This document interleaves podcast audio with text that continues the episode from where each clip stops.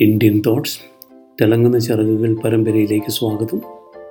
Episode തൊണ്ണൂറ്റി ഒൻപത് അശ്രദ്ധ. ഞാൻ ജോസഫ് മറ്റപ്പള്ളി. അശ്രദ്ധ എന്ന് പറയുന്നത് ഒരു ആഗോള പ്രതിഭാസമാണെന്ന് പറയാം. എഴുതാനും വായിക്കാനുമുള്ള പൊതുസാമർഥ്യം പരിശോധിച്ചാൽ തന്നെ മനസ്സിലാകും നന്നായി അത് ചെയ്യുന്നവർ വളരെ കുറവാണെന്ന്. മലയാളത്തിലെ നാടകാചാര്യനായിരുന്ന ശ്രീ എൻ എൻ പിള്ള ഒരിക്കൽ പറഞ്ഞത് അവൻ എന്നോട് ഇത് ചെയ്തല്ലോ എന്നത് കുറഞ്ഞത് നാലർത്ഥത്തിലെങ്കിലും പറയാനും വായിക്കാനും സാധിക്കുമെന്നാണ്. അവൻ എന്നോടിത് ചെയ്തല്ലോ അവൻ എന്നോടിത് ചെയ്തല്ലോ അവൻ എന്നോട് ഇത് ചെയ്തല്ലോ അവൻ എന്നോടിത് ചെയ്തല്ലോ എന്നൊക്കെ അർത്ഥം വരുന്ന രീതിയിൽ ഇത് പറയാൻ പറ്റും.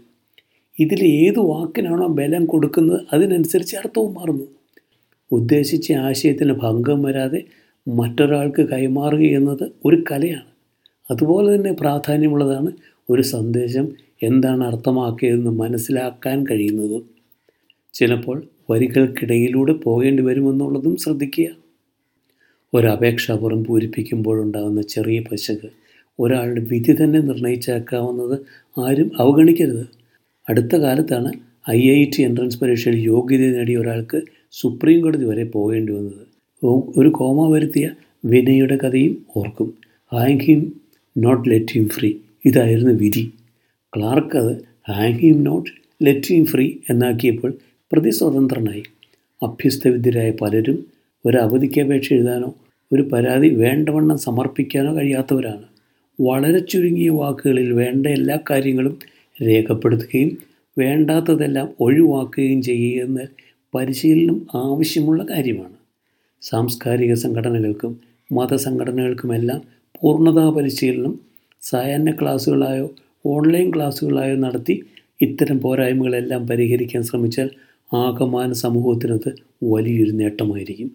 ഫിനിഷിംഗ് സ്കൂളുകൾ നമുക്ക് വേണ്ടത്ര തുടങ്ങേണ്ടതുണ്ട്. വളരെ അടുത്ത കാലത്ത് ഒരു കുട്ടിയുടെ പിതാവിന്റെ പേരെഴുതേണ്ടടുത്ത് ആവശ്യമില്ലാതെ മിസ്റ്റർ എന്നുദ്ദേശിച്ച് എം ആർ എന്നെഴുതിയത് വരുത്തിയ വിനയുടെ കഥ കേട്ടു. ഇത് പഞ്ചായത്ത് ഓഫീസിൽ കമ്പ്യൂട്ടറിലേക്ക് പകർത്തിയപ്പോൾ എം ആർ എന്നത് പേരിന് മുമ്പിലുള്ള ഇനീഷ്യലായി മാറി. അത് മാറ്റാൻ ആശുപത്രിയിൽ നിന്നുള്ള നേറ്റിവിറ്റി സർട്ടിഫിക്കറ്റ് അന്വേഷിച്ചപ്പോൾ ആ ആശുപത്രി തന്നെ നിർത്തിപ്പോയിരുന്നു. ഇത്തരം ചെറിയ പെശകുകൾ പാസ്പോർട്ടിലോ വിസയിലോ വരുമ്പോൾ ഉണ്ടാകുന്ന പ്രത്യാഘാതം വളരെ വലുതായിരിക്കും. എവിടെങ്കിലും ജോലി ചെയ്യുന്നവരായാലും ഉപഭോക്താവായാലും വളരെ ശ്രദ്ധ ആവശ്യമുള്ള മേഖലയാണ് ആശയവിനിമയം നടത്തുമ്പോഴും രേഖകൾ സൂക്ഷിക്കുമ്പോഴുമൊക്കെ നോക്കേണ്ടത്. ഇത് ശരിയായി നടത്താൻ കഴിഞ്ഞാൽ ഉദ്ദേശിച്ചതുപോലെ തന്നെ കാര്യങ്ങൾ ശരിയാക്കാമെന്നുള്ളത് മറ്റൊരു കാര്യം. ഒരു പുകവലിക്കാരനുണ്ടായിരുന്നു. അയാൾക്ക് പ്രാർത്ഥിക്കുമ്പോഴും പുകവലിക്കണം. അതിന് പാസ്റ്ററുടെ സമ്മതം വേണം. പ്രാർത്ഥിക്കുമ്പോൾ സിഗരറ്റ് വലിച്ചോട്ടെ എന്ന് ചോദിച്ചാൽ പാസ്റ്റർ അതിന് സമ്മതിക്കില്ലെന്ന് വ്യക്തം.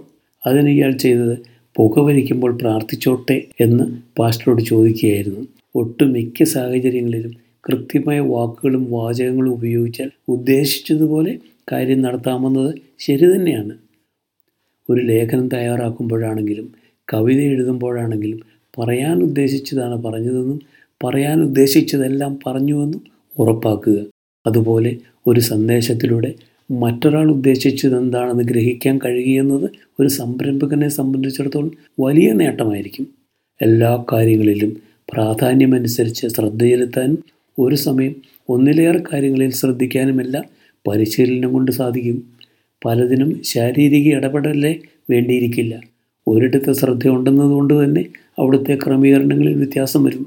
വീടാണെങ്കിലും വീട്ടുകാരാണെങ്കിലും ശ്രദ്ധിക്കപ്പെടുന്നുവെന്ന ചിന്തയുണ്ടായാൽ നമുക്ക് ഉപകാരപ്രദമായി നിൽക്കാൻ അവയ്ക്കത് കാരണമാകും. അതുപോലെ തന്നെ ശ്രദ്ധിക്കേണ്ടതാണ് സ്വന്തം ആരോഗ്യവും വളർച്ചയുമെല്ലാം.